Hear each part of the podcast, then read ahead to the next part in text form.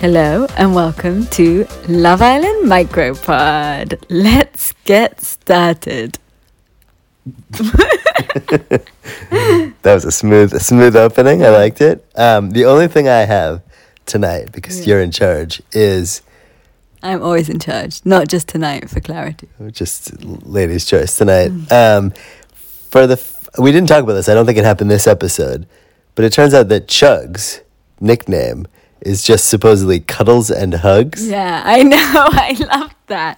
I don't know whether that's just a lie that he's come up with at the last minute, or he is just a weird sweetheart. I get the sense he might have been telling the truth, just because he sort of doesn't seem like someone who ever really makes jokes or lies. I agree with you, and I think it will serve him poorly on Love Island that he's not got more of a kind of manly persona.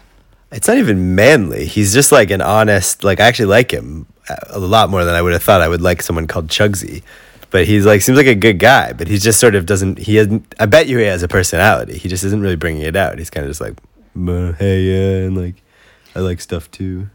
Okay, so that brings me on to he's trying to charm Rachel. I'm not sure yet what I thought about Rachel. At first I thought I really liked her, and then I kind of wasn't so sure. But there is this kind of persistent question the last couple of episodes about men and how they chat to girls and men failing to ask questions. I did notice that there weren't a lot of questions being asked of Rachel. Yeah, that's fair. Well, didn't someone already criticize Brad about that? Yeah. For saying, I talked to him for half an hour and he asked me one question. But it's so easy. Why are they getting it wrong? Well, I thought this is where it's interesting. I sense she's going to pick Brad, but I think Chugs would be a much better match for her because you don't have to sit there and ask questions and be tell me about your childhood, but you have a conversation where you bounce things back and forth. And that's what it seemed like her and Chugs were doing, where it seemed like Brad was just talking, she said it, and she's he just talks and talks and talks, and that's it. I love how quickly she's able to lie to herself. She's clearly more attracted to Brad, and then she's chatting to him. He said nothing of particular note. He doesn't come off as a charming or nice or anything. He just comes off as a kind of flat person. And then she's like, oh, you're just the cutest. You're just the most warm-hearted, lovely person. Yeah. No, you didn't say anything warm-hearted or lovely.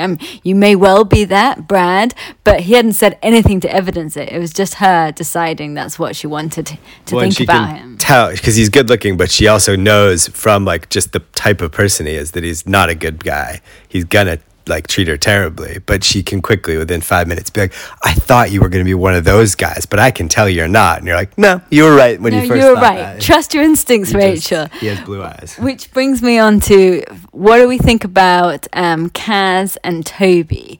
So Toby has not made a move on Kaz, and Toby and Aaron had a chat about it. What does this mean that he's not really made a move on her? I think it's just bad news bears. I don't think Toby's interested in Kaz. I think that relationship is coming to an end close. I noticed you raised your eyebrows as I said bad news bears. I don't know where I came up with that phrase. It's a great movie. I think, I don't know. It's a good question. There are those guys that do that, though. They're I don't want to make a move or, lead her down a bad path. And I think they might actually be okay. What do you think about Liberty and Jake? I think whose new celebrity name I'm going to call them Lake or Gibberty. Or Gibberty.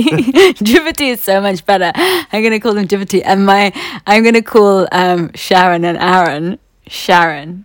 Yeah, that's a good joke. Saw that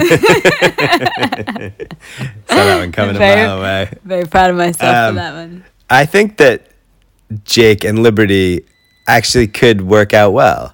I think that he's, I don't know, he's still looking to see. He's I'd still be interested in looking at other girls, but I think I think they're okay. I think that's normal. They're still a week and a half in. They shouldn't be in love with each other yet. That's true, but I think there's going to be some drama coming there, or at least Love Island wants us to think that there's drama coming there. And talking about what Love Island wants us to think.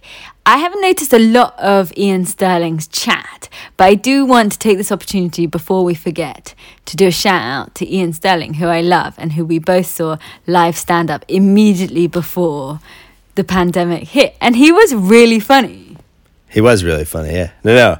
He's great. I think he's been doing a lot of chat. I think he's been pretty funny. Like, he's making all those jokes about how he's stuck in a basement in London and making jokes about Faye and Brett. I don't know. I think he's been had a fair amount of action. Laura, his wife, not involved a lot. Just never there at all. Maybe because they've got a tiny baby. That's all the news that we've been Googling about Iain and Laura. But she is in Mallorca. She has to be, because literally you see her in the villa.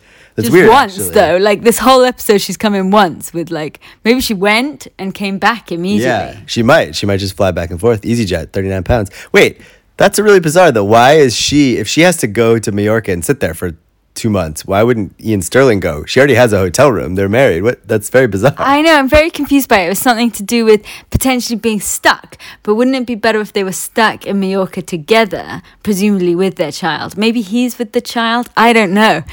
Maybe Iain and Laura are listening to this podcast and they can comment on Spotify about where they are and what they're doing and what their life choices were. I bet they're listening right now. I have to say, I didn't find tonight's episode very interesting. I think this Iain Stirling and Laura chat is actually more interesting than the episode tonight.